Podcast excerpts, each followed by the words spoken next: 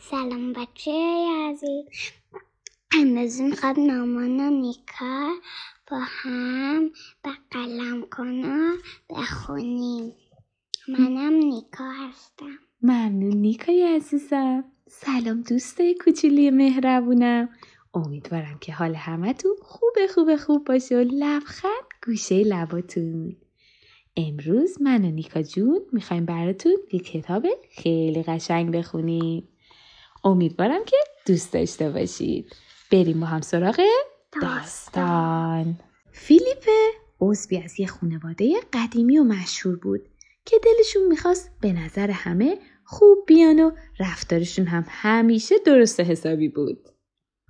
خانواده اون همه چیزو مرتب منظم نگه می داشتند و اعتقاد داشتن که هیچکی نباید توی کار دیگران سرک بکشه.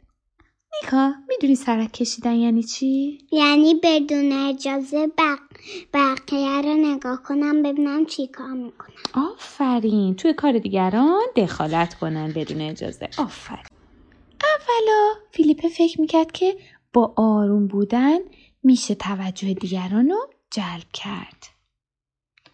اون امیدوار بود که یه روزی اون بالا بالاها برسه. بزرگ بشه و همقد بقیه بشه. اما بعدا فکر کرد که خانوادش فقط نگران چیزای علکی و بیخودی هستند. اون اصلا متوجه نبودن که فیلیپ دلش می‌خواد بغلش کنن و بهش توجه کنن و بهش عشق بدن. آچی نمی‌گفت. سوال خوبیه.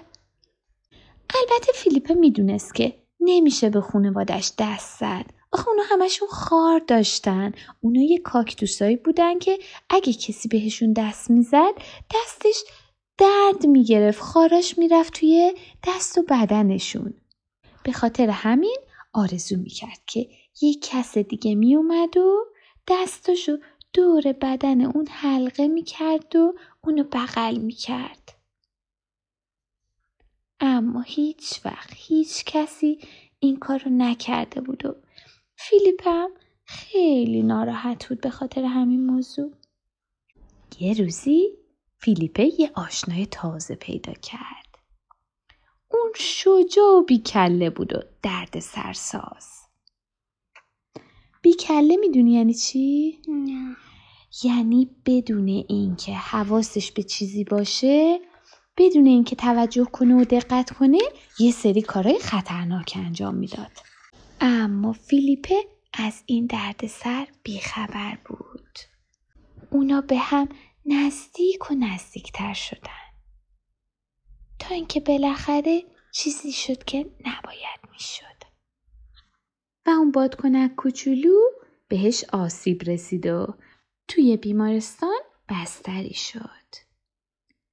همه فیلیپه رو دعوا کردند اون خیلی ناراحت بود و خیلی حال بدی داشت و همش داشت گریه می‌کرد هیچ کدوم از افراد خانواده به این فکر نکردن که اونو بغل کنند. فقط باهاش بدرفتاری می‌کردن. راستشو بخواید دیگه جای فیلیپ اونجا نبود. فیلیپ هم چمدونشو برداشت و راه افتاد تا اینکه یه خانواده جدید پیدا کنه. اما هر جا که می‌رفت هیچکی اونو نمی‌خواست. بهش که دست می زدن دستشون آسیب می‌دید یا اینکه میترسیدن نزدیکش بشن. به همین خاطر فیلیپ یاد گرفت که چجوری از تنهایی لذت ببره و فکر کرد که بعد از این ماجراها دیگه به کسی نیاز نداره. با خودش خوشحال بود. و دور خودش یه خونه و یه حصار درست کرده بود. و دم درش هم نوشته بود که مزاحمت مساویه با خار. اون دیگه میترسید به کسی نزدیک بشه. تا اینکه یه روز صدای گریه شنید. اما تمام این مدت فیلیپ خیلی احساس تنهایی می‌کرد. و نمی‌دونست که یه کس دیگه هم هست که احساس تنهایی می‌کنه. و اون چی بود؟ سنگ بله یه سنگ کوچولو بود که اونم تنها بود دلش بغل می‌خواست فیلیپه خوب می‌دونست که باید چی کار کنه رفت چی کار کرد؟ بغل. رفت سنگ کوچولو رو بغل کرد.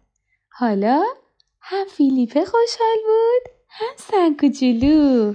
اونا دوستای جونجونی همیشگی شدند با هم ستاره ها رو نگاه می‌کردن.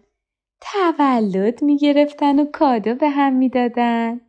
با هم کتاب میخوندن. دوستای جونجونی همیشگی شده بودن. بله اسمشونم فیلیپه و کامیلا بود. اونا با هم دیگه آب بازی می‌کردند تنیس بازی می‌کردند بازی کامپیوتری انجام می‌دادن و بازی کامپیوتر خیلی سخت خلاصه این که با همدیگه چی بودن نیکا؟ با همدیگه خیلی خوشحال بودن. دوستای همیشه که جوندونی فیلیپ و کامیلا؟ بله بله.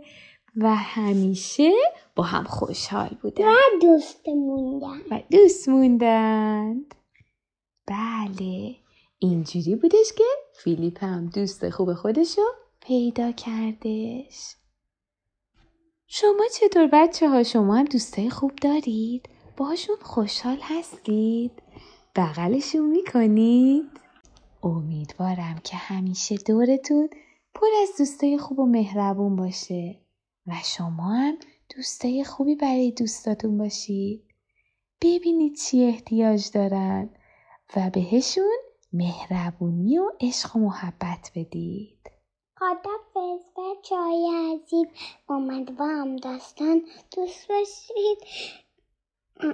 که یه داستان دیگه والا خدا نگهدار. دوستتون داشتیم خدا نگهدار همتون باشه. دوستتون داریم.